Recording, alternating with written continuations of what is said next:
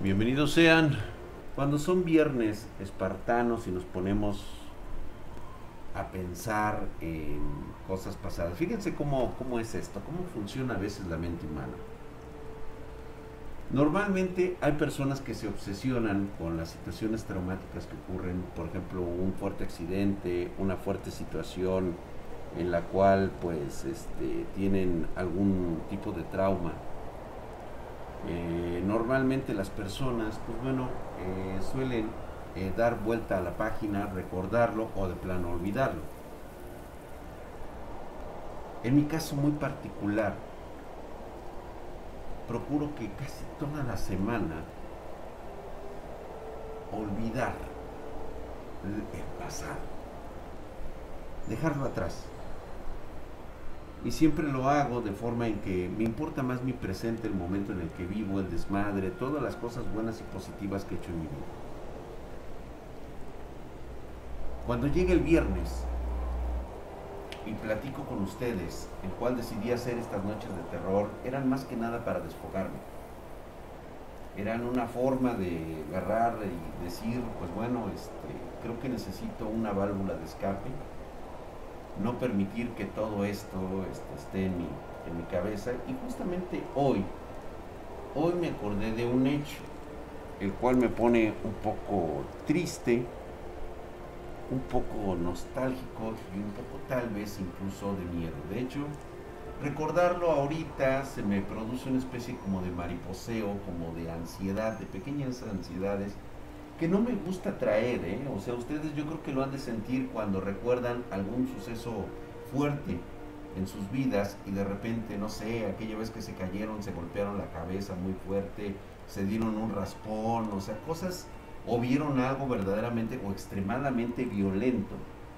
Y es esa sensación que sientes en el estómago, ¿no? O a veces que está pasando algo que la verdad ni vale la pena, ¿no? O sea, pero tú te sientes angustiado por esa situación. O sea, imagínate nada más estar así, justamente con, esa sensación. Pues bueno, hoy, mientras estaba comiendo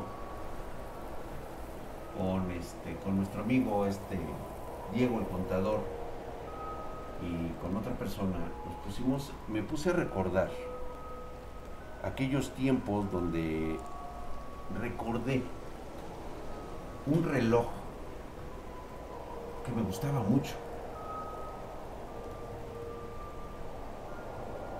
Era un reloj de marca muy buena, pero de excelente calidad, ¿eh? o sea, era algo que cuesta su dinero. Y había sido producto de tal vez un chantaje, un... Eh, vamos, como una especie de ayuda o situación X Algo demasiado tonto tal vez incluso. Sin embargo, fue de las cosas que hacía y dije en su momento. Ya que este reloj había caído en mis manos por una... ¿Cómo lo llamaremos?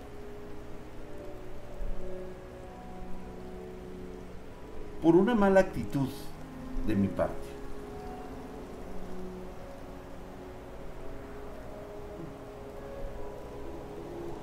Digamos que decidí cambiarlo por unas cuantas monedas para tenerlo. A una persona maldita que necesitaba en ese momento ayuda.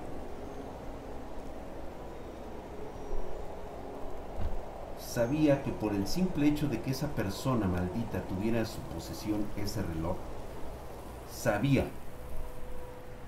que ese reloj estaba maldito. Sin embargo, yo lo quería. Yo lo quería ese reloj. Mi codicia me había invadido por un segundo. Fíjate cómo puedes caer, o sea, sabes que esas cosas no debes tenerlas ni tocarlas, pero algo te llama porque conocen tu lado oscuro, conocen esa parte de tu hipotálamo que se mantiene cerrado a tu propia personalidad, que tú ni siquiera sabes que existe. Pero muy dentro en tu mente te pide, te exige que lo tomes. Ni siquiera era por curiosidad. Era por codicia, por avaricia. Porque era un reloj que prácticamente lo obtuve gratis. Gratis.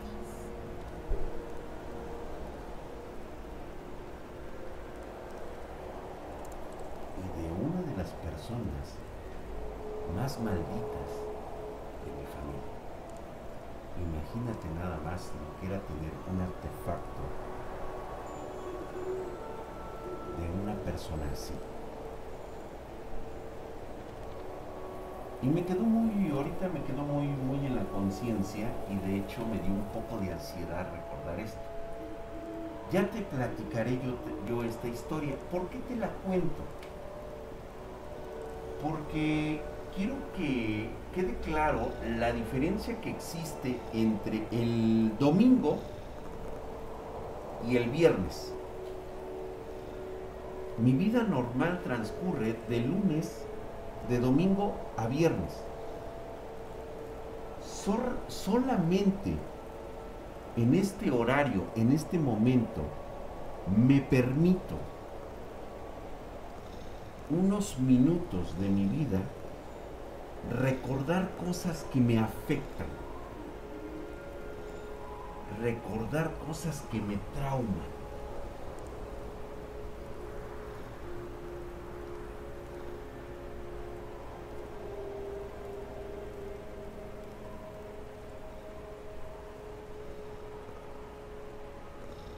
Es como que dar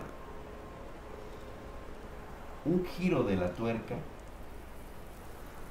apagar el switch del drag normal, del drag de todos los días, de lo que me gusta, de lo que me apasiona, de todo lo que quiero.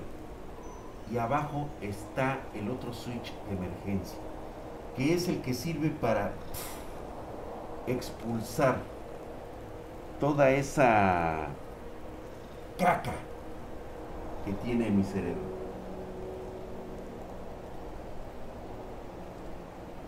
No, Junior, yo creo que lo que pasa es de que tú tienes miedo. Escuchas demasiado fuerte el sonido. Nadie aquí se está quejando más que tú. Exactamente.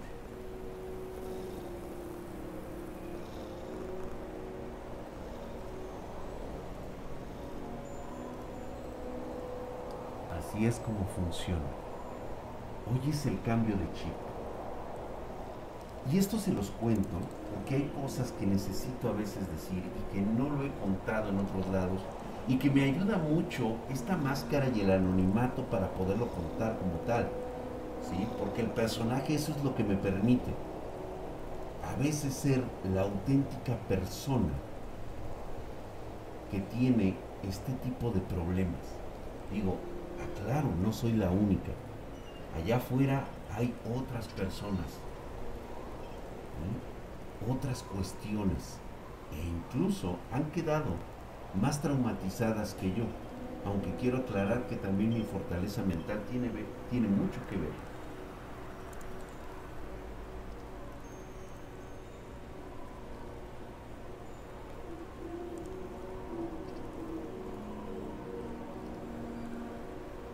Gracias mi querido Frankie, él dice que cuando me escucha deja de sentir solo se escucha metal. Yo creo que no has conectado bien, papi. Todos dicen que se escucha bastante bien mi voz.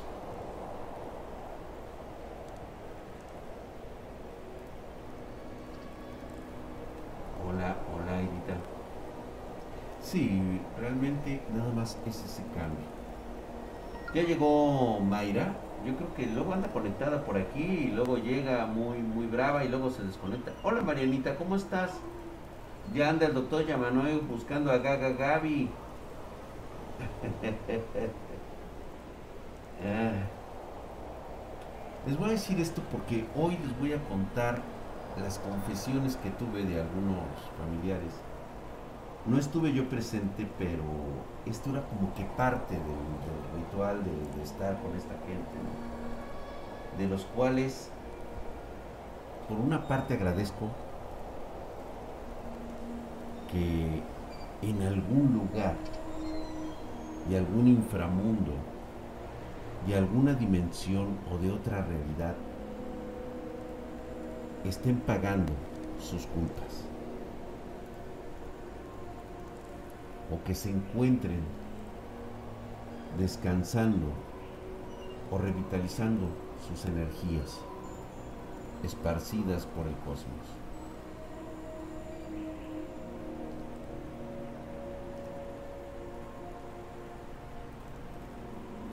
Gracias, mi querido Pedro, gracias.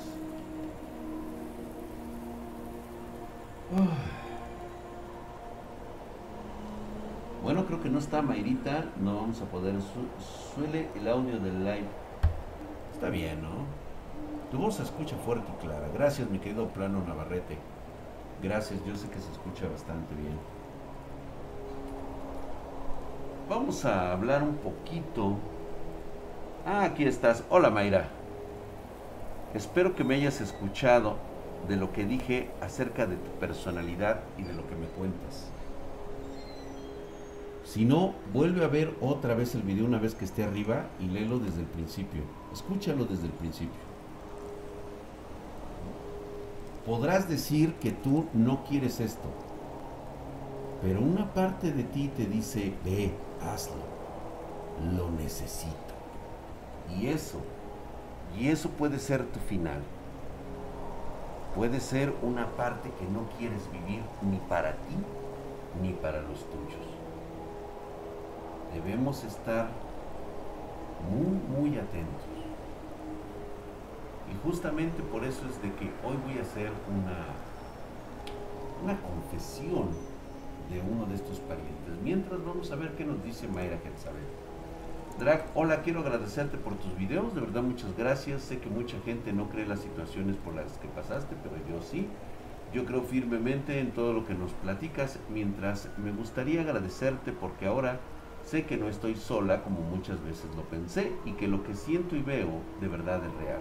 Que no estoy loca. A veces, Drag, puedo sentir a través de tus expresiones, no preguntes cómo lo sé, tu estado de ánimo o cuando estás realmente destrozado por un recuerdo. Yo sé que a pesar de que tienes una firmeza muy grande al hablar de tu mamá, Drag, veo tu dolor porque sé que quisieras que esté a tu lado y tiene una conexión maravillosa. Drag, yo muchas veces por esto que siento y veo, muchas veces quise tirar la toalla, pero gracias a ti sigo aquí de pie y fuerte. Siento una extraña conexión como si te, si te conociera, pero como un hermano. Ese hermano al que quieres proteger y te duele lo que le pasa. Espero no escucharme como una loquita, por supuesto que no, Maya, no te preocupes. Pero es extraño, Drag. Desde que veo tus videos ya no me siento sola, triste, desamparada. Es como si de alguna manera fueras mi hermano mayor. De verdad, gracias, gracias. Eh, porque gracias a ti sigo viva y no me volví loca. Quiero que sepas que me ayudaste mucho y estoy agradecida de que mi hermano me insistió en verte. Justo cuando quería tomar la peor decisión, vi tu video. Aquí sigo gracias a ti. Solo pido que por favor sigas siendo la misma persona de siempre y no sigas regañando porque a veces cometemos errores. Pero gracias de corazón y muchas, muchas gracias. Espero no me tomes a mal el texto que te escribí y nuevamente, ¿no? ¿Por qué? Muchas gracias, Drac. No sabes que has cambiado mi vida para bien y tu hija es una hermosura, una bella persona. Y muchísimas gracias por todo lo que me dices que sabe. Precisamente por eso me preocupa a veces que este, eh, se traten de obsesionar de este tipo de, situaciones. ¿Tú crees que esa parte sensitiva que, este, por ejemplo, ahorita voy a hablar con Pablo, ¿sí? Y yo creo que eh, debemos tomar, tomar nuestra, nuestras decisiones de vida, pero también somos conscientes de que somos inconscientes de lo que deseamos debemos tener mucho cuidado con esa parte de nosotros. Yo les acabo de hablar de una parte muy importante. Fíjate, a pesar de todos los consejos, a pesar de todas las precauciones que tomaron mis, familiares cercanos, a pesar de todas las protecciones que yo tenía, aún así tuve esa necesidad de codicia, la necesidad de poseer fuerza, la necesidad de poseer todo lo que me podían ofrecer.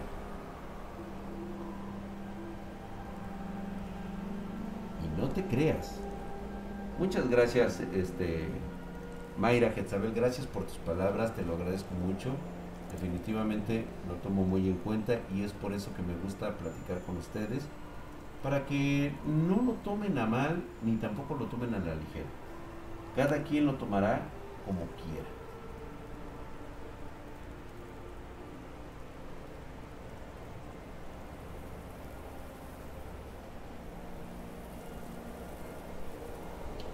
Y justamente es esa parte donde empieza toda esta situación.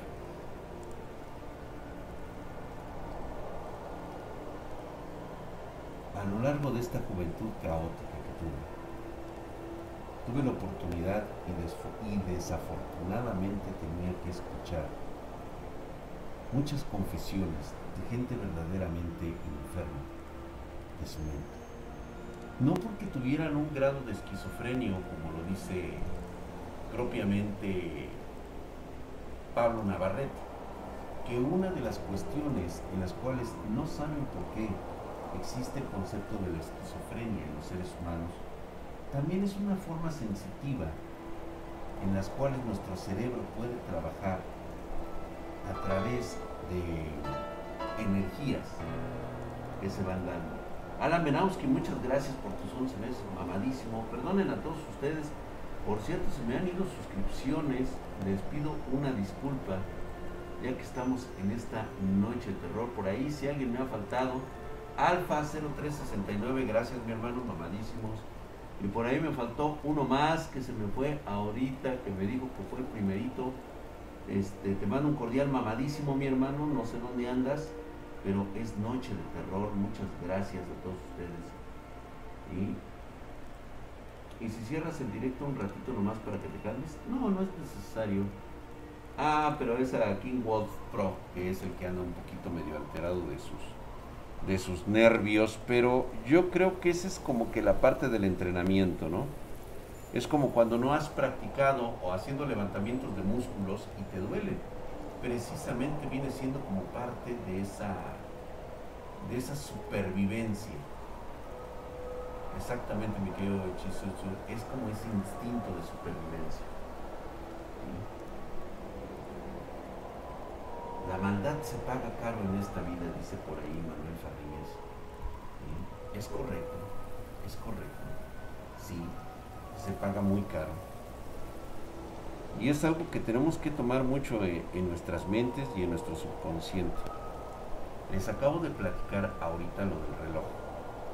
Este reloj maldito que tuve, que tuve conmigo un corto tiempo y del cual realmente a veces pienso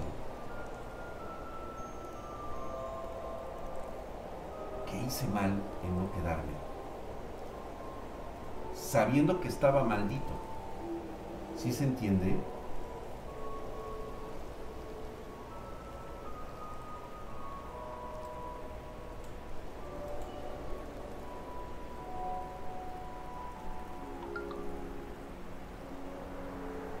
Realmente lo quería. Y esta historia se las cuento porque proviene de un familiar que tenía aproximadamente mi edad. Tenía un nombre bastante extraño, de hecho, muy pocos han tenido la oportunidad de escuchar por lo menos mi nombre y se han dado cuenta de que soy una persona cuyo nombre está bastante extraño y raro. Vamos a llamarlo Mauro. Mauro tenía mi edad cuando me confesó en una confesión que teníamos de pobreza. Primo, pues vamos a decirlo que de primer grado. Realmente yo no lo consideraba mi primo, a nadie de esa familia la consideraba propiamente mi familia que no fueran mis hermanos y mis padres. Mauro tenía, su papá era increíblemente rico, muy, muy rico. Su mamá, una mujer de unos modales impecables. Rayaban en la nobleza, en la realeza. Definitivamente, esta tía mía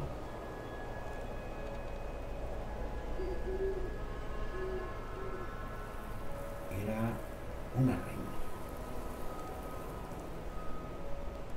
mujer delicada, hermosa, gentil y muy, muy elegante. En cambio, mi tío era un hombre tosco, grotesco, vulgar, increíblemente fuerte.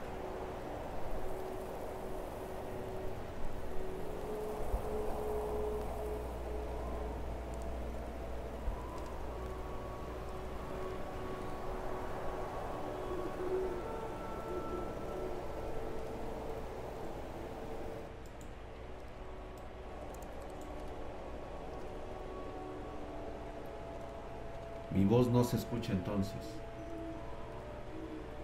Ya no podemos escucharnos más. No pueden entender mi voz. ¿Sabes qué es lo que sucede? ¿Saben por qué no me escuchan? Porque yo cuando hablo, en esos momentos en que recuerdo, mi voz cambia. Crean las estupideces que quieran en sus estúpidas mentes. Pero por un segundo, la discordancia de mis cuerdas vocales se remontan a mi juventud. Es decir, está hablando el Drac de 14, de 13 años una persona totalmente diferente a lo que ustedes escuchan normalmente. Dicen, te escuchas bajo. Claro que me escucho bajo. Las frecuencias son totalmente distintas. Y disculpen ustedes, sí suele pasarme debido a que mi mente retrocede a ese tiempo y deja de escucharse normal. Es un poco difícil separar la novela de la ficción, la historia verdadera del cuento que siempre te han contado toda esa bola de charlatanes que normalmente te gusta escuchar. Esto es diferente. Esto nunca lo has vivido y nunca lo vivirás.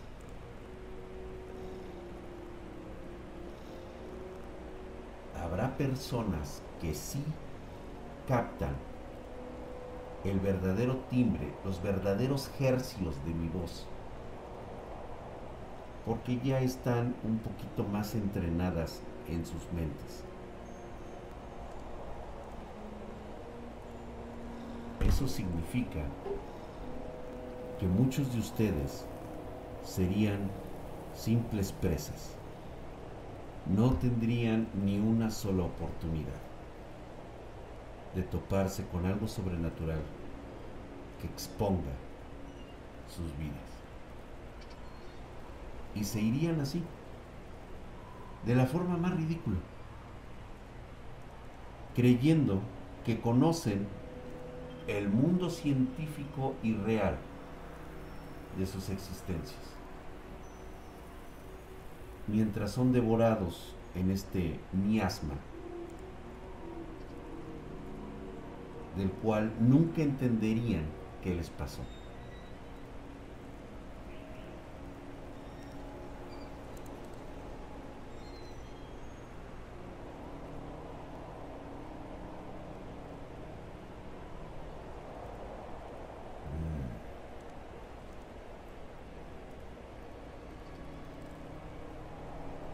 este primo no solía ser muy, pues vamos a decirlo así, no solía ser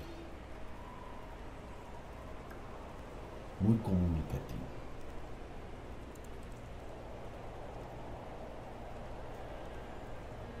Llegamos a hacer algunas cosas juntos. intentando medio zafarnos de nuestro mundo. Debido a la naturaleza de este primo, tal vez enfermo. Gracias, mi querido Gladiator72. Le acabo de regalar una suscripción a Joan BRS, a Tamalator, a El Novelo, Testa Rosa Borch y a Yaram. Muchas gracias, mi querido Gladiator, mamadísimo. Gracias Herculio, y como siempre te agradezco mucho esos, esas suscripciones. Muchas gracias. Justamente agradeciendo ahí a Gladiator 72. Gracias. Ahí están sus suscripciones. Mis hermanos, bienvenidos sean. Ah. Créanme que no me siento muy orgulloso y la verdad me da miedo recordar algunas cosas que hice con este primo. Sin embargo, nunca, mientras estuve con él, atravesé la línea. Una línea que él me contó antes de despedirse. ¿Por qué? Te cuento esta historia. Recuerdo bien que era un sábado en la mañana. Recuerdo que alguien llegaba tocando la puerta de madera de nuestra casa, hecha a base de cartón, que se encontraba en la parte más lejana de la propiedad familiar. Cuando él llegó esa mañana, tocó la puerta. Preguntando por mí, por mi nombre verdadero, el cual pues era bastante extraño, si no fuera porque era miembro de la familia. Le dije, claro, pasa. Y me dice, no, ven, acompáñame necesito hablar contigo. En tono serio, se me queda mirando. Y a pesar de todo ya mi madre intuía y me miró y me dijo, ve con él, con la pura mirada. Caminamos un rato mientras yo lo veía, que él me llevaba dos pasos adelante le preguntaba qué pasa y mientras pasábamos por ese camino, por esa vereda, este, eh, rodeada de esas baldosas color rojo y los prados y los jardines extremadamente bellos y hermosos e inexplicablemente frondosos de un día sábado de octubre nos dirigíamos a una parte retirada de ese lugar. Una vez que llegamos, recuerdo que estaba ese viejo árbol, un árbol de esos nudosos bastante retorcidos, bastante loco por cierto. Ya les platicaré de ese árbol. Creo que ya les he contado algo de ese arbolito. Y me dijo,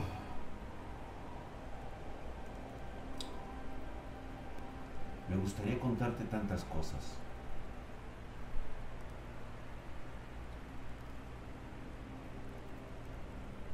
Y cuando me volteé a ver, noto esa mirada, esa mirada de las mil yardas. Noté una desesperación en sus ojos. Y me dijo, lo siento,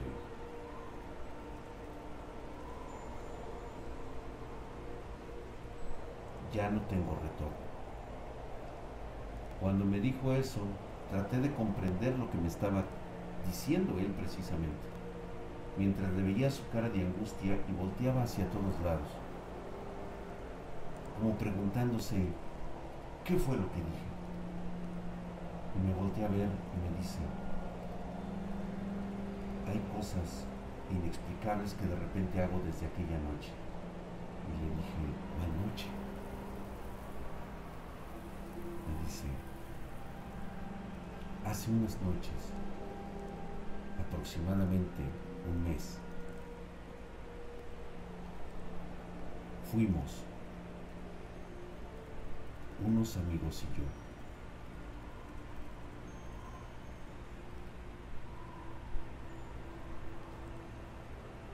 vieja propiedad del tío Zacarías.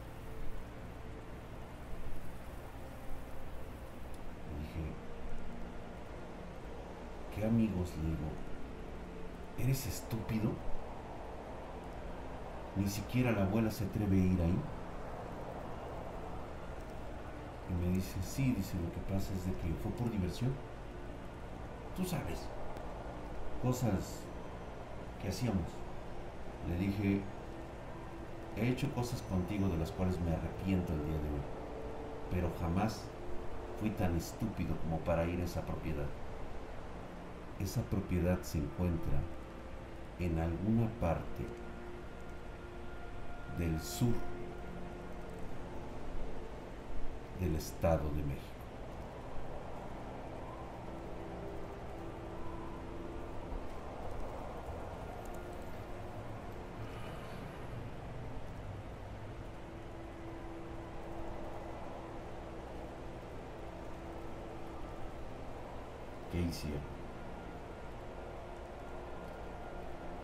Mis tres amigos de la escuela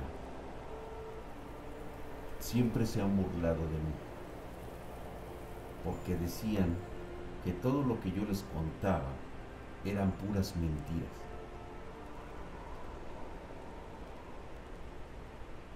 Y yo les quise probar que todo lo que ocurre aquí es verdad. Y le dije, somos hombres de este clan sabes que no tenemos poder y no tenemos voto en ningún tipo de consejo. Tenemos prohibido de hablar de estas cosas con gente imbécil como tus amigos. ¿Por qué lo hiciste? Y creo entender sus razones. Éramos chicos que sufríamos de bullying. Éramos chicos retraídos. No siempre, yo la verdad es que siempre tenía capacidad o fuerza mental, pero había otros miembros de la familia que no lo eran. Eran demasiado débiles mentalmente. Sufrían de bullying, los golpeaban y no podían hacer nada, porque no podían revelar las cosas que ocurrían dentro de la familia. Entonces decidí llevarlos a este lugar. De hecho, uno de ellos, su papá, al igual que el papá de mi, de mi primo, o sea, mi tío, tenían mucho dinero, pero mucho. Y estaba de moda comprar de esas cámaras Kodak de filmación. Eran Super 8 el formato era de 8 milímetros. Y eran cámaras, había unas pequeñas que se ponían aquí así. Y podías grabar, dependiendo del modelo, de entre 5 a 45 minutos, que eran las más profesionales y normalmente se compraban en Estados Unidos. Yo recuerdo haber visto la que tenía uno de los amigos de, mi primo, una color gris y la otra que era más grande, como más moderna, que me acuerdo que era de Kodak, traía el logotipo de Kodak, que la habían comprado en Estados Unidos. Y era una de 45 minutos. Y me dice, dice, lleva tu cámara y vamos a grabar en esa casa. Para que todo el mundo te crea realmente lo que está pasando.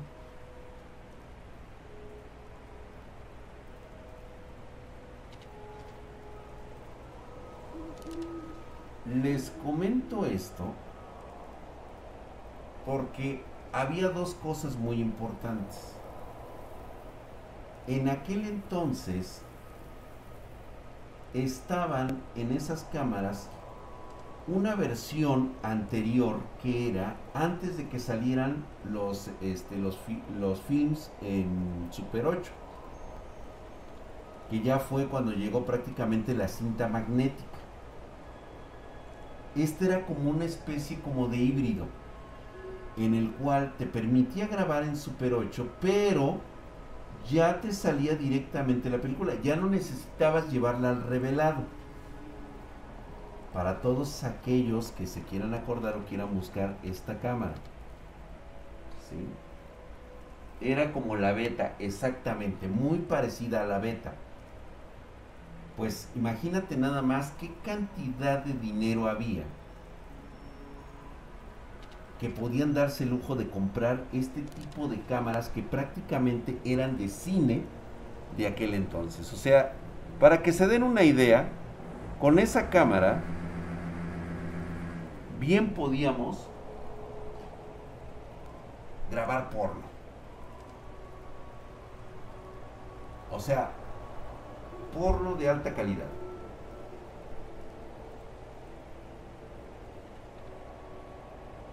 Ya, una muy buena película porno. Más o menos para que tengan una idea de lo que les estoy hablando. Bien. Esta cámara los chicos decidieron llevarla para hacer lo que hoy ustedes conocen como scouting urbano, el llamado scout urbano.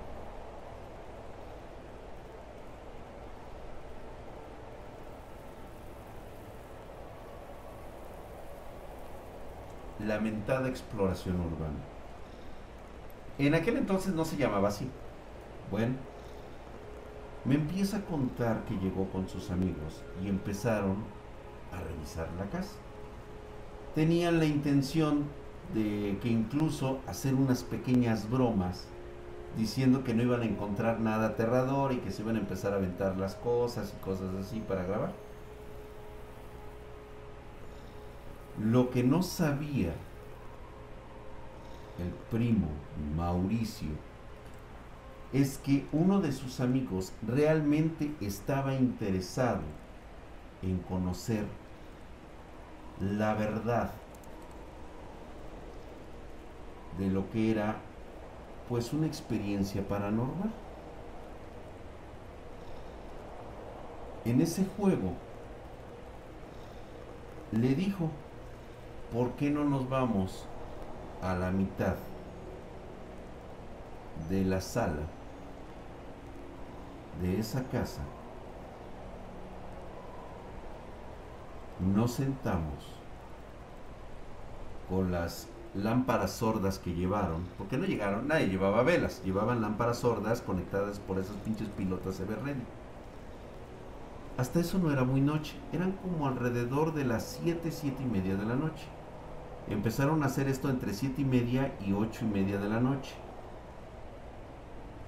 Y a alguien se le ocurre sacar una Ouija de las que vendían en las jugueterías de aquel entonces. no eran propiamente, eran como de madera este triple en el cual traían los números pegados y todo eso. No era nada del otro mundo, honestamente. Gracias, mi querido Scarface GT, gracias por esa suscripción, hijo de su putísima madre mamadísima. Y yo siempre les he contado que estas porquerías no sirven. Esto de la Ouija no sirve para nada. Gracias, mi querido Insanerripe. Gracias por esa suscripción, mamadísimo, por un mes más. Gracias, mi hermano, por esa suscripción, tanto en Prime como de nivel 1 por parte de Scarface GT. Gracias. Gracias, mi Scarface. Ustedes saben que estas babosadas no sirven, porque así lo digo. El problema no es la Ouija. El problema radica en el individuo, en la persona que desconoce que puede tener una habilidad activa que le permite concentrarse y canalizar energía. Es como aquel que le dejan el botón rojo de omega sin saber que estaría presionando un botón nuclear. Así, así de idiotas somos los seres humanos. Era exactamente lo mismo. Prácticamente era llevar un revólver con un niño de cuatro años y decirle, jálale.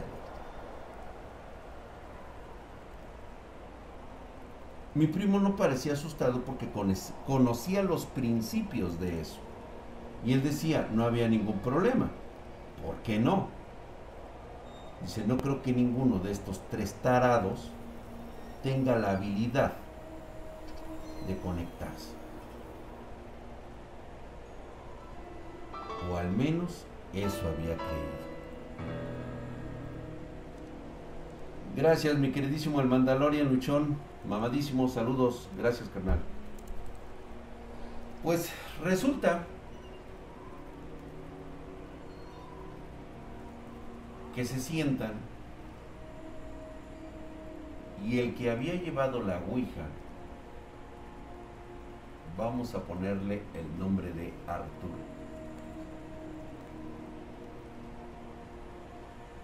Arturo, Paco y Luis. Arturo, Paco y Luis, los tres amigos de mi primo Mauricio. Arturo, que fue el que llevó la Ouija, se sienta y empieza a manipular. Le dice a mi primo, ayúdame y pon tú también tu mano. A lo cual mi primo me dijo, yo me negué. Y así lo hizo. No participó. Entonces, dice él que en ningún momento vio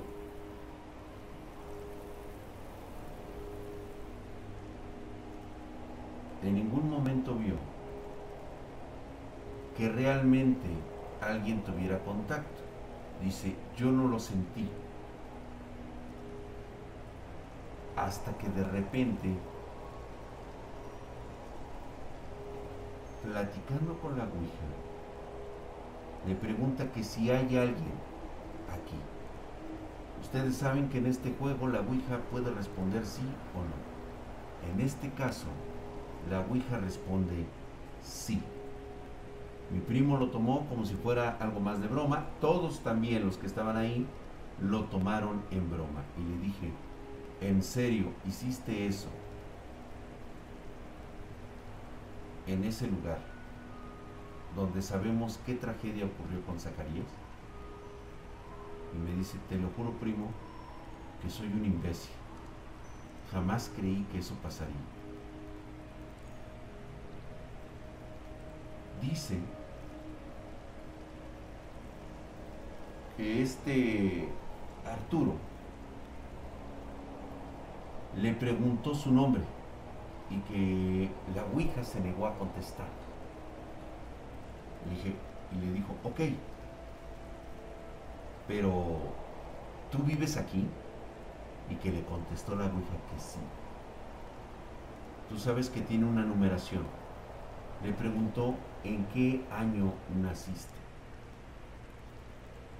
Y que la Ouija se puso en el cero, retrocede, se vuelve a poner en el cero cinco veces. Cero, cero, cero, cero, cero. No entendieron en lo absoluto qué es lo que les quiso decir. Dijo, bueno, oye, ¿conoces este juego?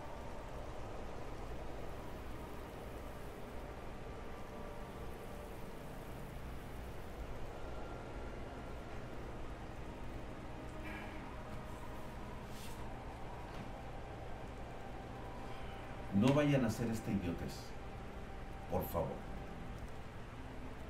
Sería muy estúpido que alguien creyendo que esto es simplemente un juego estaría cometiendo un error. Recuerda que el concepto científico, si no está probado, no existe.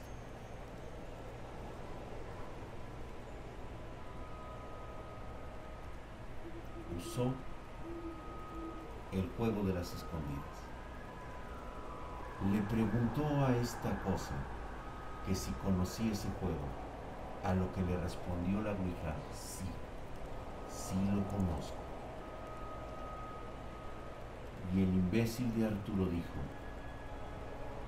juguemos.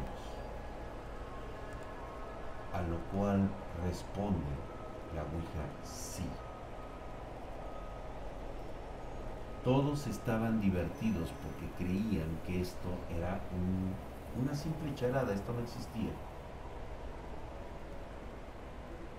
Hasta que se dieron cuenta que todos soltaron el apuntador que se empezó a mover por sí solo. Y empezó la cuenta regresiva. Se colocaba en el número 9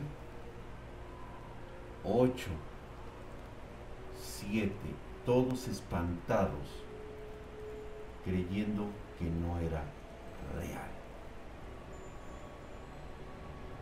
En ese momento, primo, todos corrimos. Nos escondimos en diferentes puntos de la casa.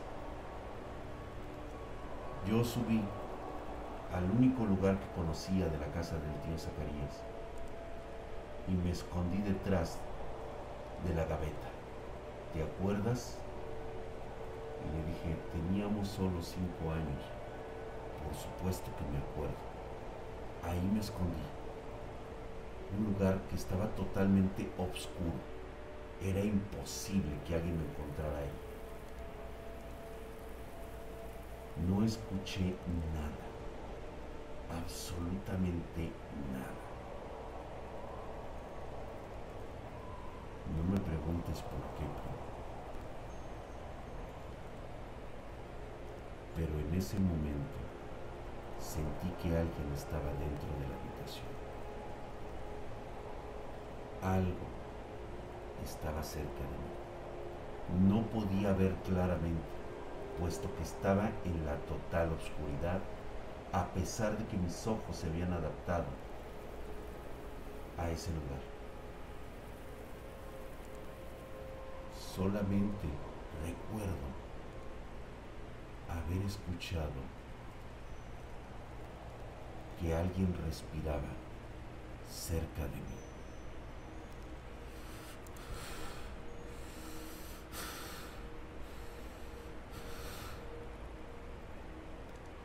Te lo juro que fue todo lo que escuché.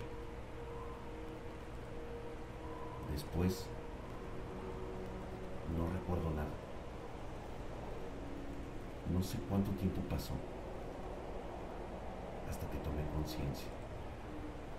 No sabía dónde estaba parado, no sabía qué había sucedido.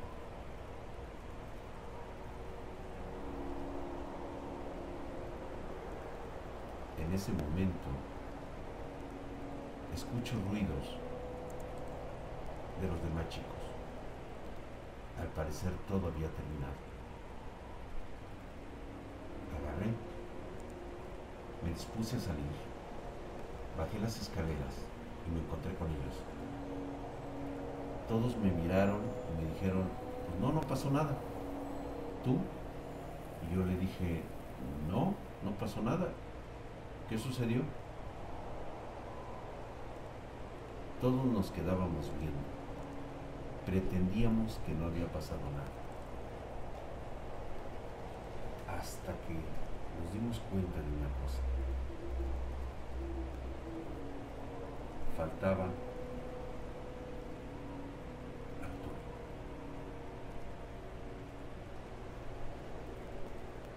Y Arturo. Arturo no estaba.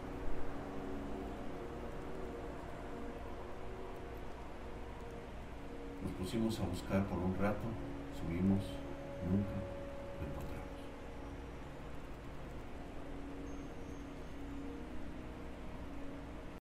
Recuerdo muy bien, me dice, que salimos corriendo de la casa. Primo, pasaron los días. Los papás de Arturo tenían problemas familiares. Y lo único con lo que me puse de acuerdo con los demás fue decir una, una mentira. No sabíamos qué hacer. Y digo, ¿qué le dijiste a los papás de Arturo? Les dije que él ya tenía intenciones de, de irse de la casa, que él ya no, ya no quería estar ahí y que iba a tomar su decisión de irse para Estados Unidos y que tal vez no volvería. Ellos verdaderamente lo creyeron, sin embargo, siguen buscando a un Arturo porque no se llevó su ropa, la que llevaba puesta, y pues nunca les dijo que había salido con nosotros aquella noche. ¿Tú sabes dónde está Arturo?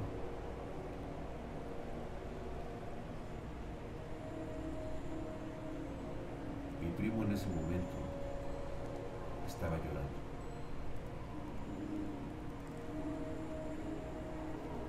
De no perder la razón, de levantarse con los ojos enrojecidos y hinchados. Y empezó a retirarse de mí.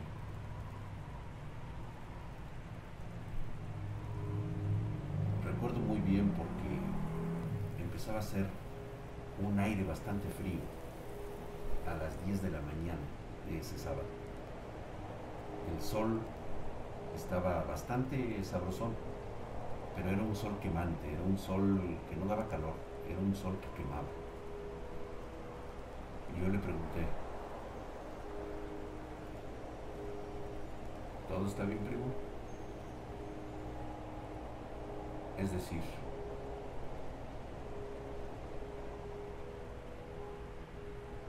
¿sabes qué le pasó a Arturo? Y él honestamente volteó y las lágrimas rodaban en sus mejillas. Y me dijo, te voy a ser sincero, primo. Realmente yo no sabía dónde estaba. Pero yo regresé al cuarto día a la casa de Zacarías.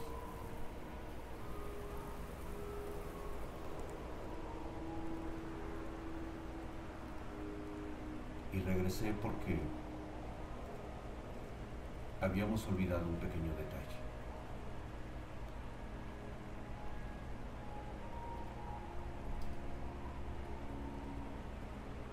Dejamos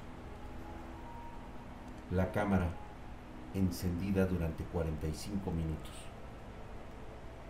en el buró. La luz que daba a la Ouija era la luz de la cámara y lo grabó todo.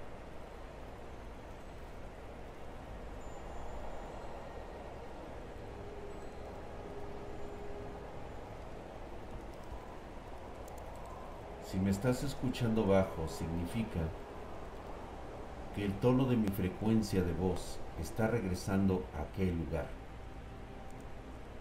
Estás perdiendo disonancia conmigo.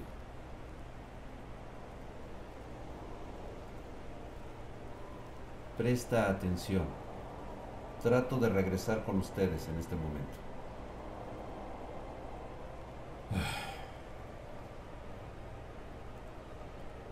Esa cámara grabó 45 minutos.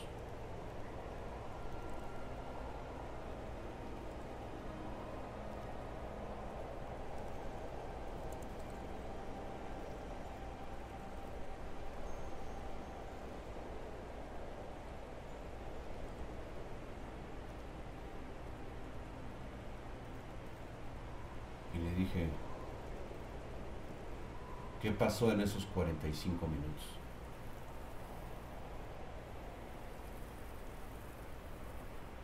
me di cuenta de lo que le pasó a Arturo.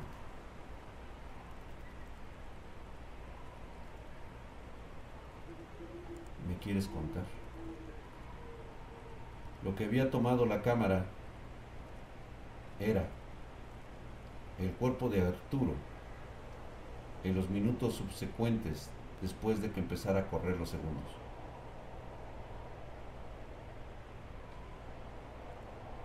Se ve claramente el cuerpo de Arturo ahí, junto a la Ouija, totalmente despedazado y abierto en canal.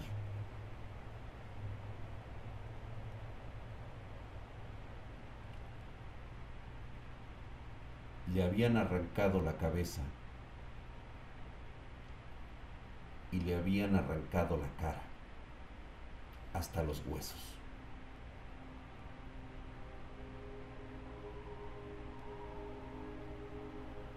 ¿Viste quién fue lo que el que lo hizo?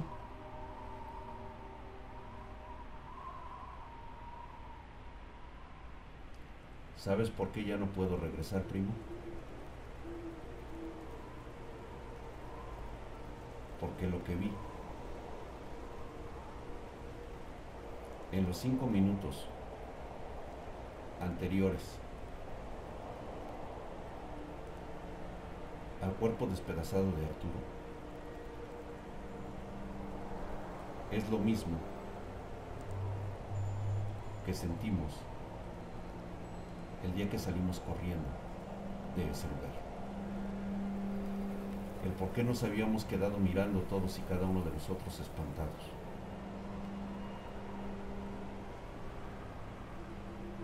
Estábamos bañados en sangre, con sabor de putrefacción en nuestras bocas. Y todo nuestras ropas empapadas de un líquido viscoso. Olía a mierda, sangre y putrefacción.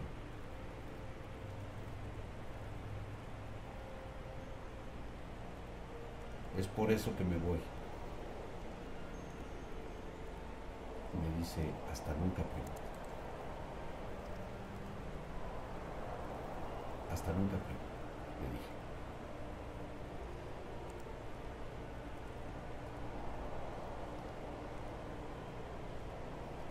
Nunca más volví a saber de Mauricio. Supe que su padre murió de una forma muy violenta años después. y de aquella aristócrata mujer nunca más volví a saber de ella.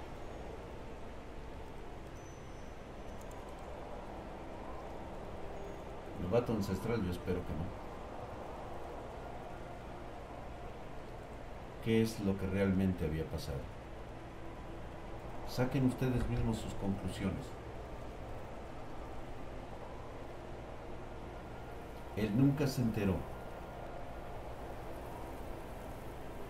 que aquel sonido, aquella respiración es porque aquella entidad había tomado posesión de él y de sus amigos para asesinar a quien había invocado a ese ser. Molestaron a alguien que no debieron haber molestado nunca. Y él tomó venganza. Los encontró, los poseyó y luego de cometer aquel atroz crimen los hizo sepultar y desaparecer ese cuerpo. Cuando ellos despertaron, no se habían dado cuenta hasta que se miraron, cuando corrieron abajo y no encontraron a Arturo, y se vieron cada uno de ellos con las luces y las lámparas. Estaban llenos de sangre, la boca les sabía a mierda. Lo habían asesinado de forma brutal y se lo habían tratado de comer, poseídos. Es decir, que esa entidad ahora, digamos que sabía su ID y en cualquier momento podría volver a reclamarlos para cualquier cosa. A veces no pequemos de ser tan ignorantes. Sé que hay muchos charlatanes por ahí sé que hay muchas personas que no creen en estas cosas y que inventan cosas para que los demás crean. Pero de entre todo ese puñado de falsedades hay un ligero y muy pequeño porcentaje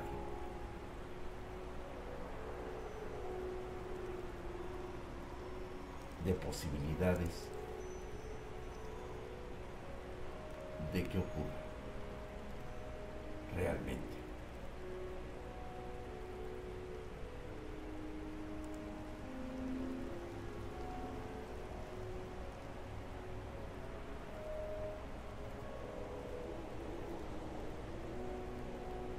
Quieras o no, vivimos cotidianamente con eso. La diferencia está en saber si realmente queremos creer o no. Es una elección que tú haces y las dos son correctas. Solamente se te pide que ninguna de las dos cometas una idiotez por ignorancia. Sea cierto o no lo sea. Lo has escuchado aquí. Toma tus precauciones. Si no lo quieres hacer, no lo hagas. Nadie puede presionarte para hacer tal o cual cosa.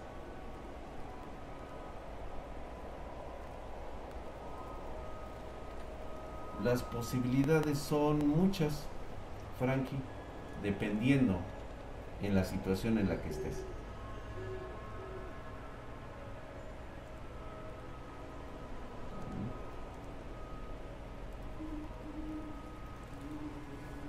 Espero que se haya entendido esta historia el día de hoy. Si aún así yo, teniendo conocimiento de las cosas que ocurren, el primo teniendo conocimiento de las cosas que pasan, solemos cometer un simple error. Por mera situación anímica, cometemos esas idioteces Imagínate qué sería de las personas que totalmente ignoran estas cosas. Muchas gracias, mi querido Bannon Stiret, por los rozones. Espero que les haya gustado esta historia. En el concepto de lo que es, por supuesto.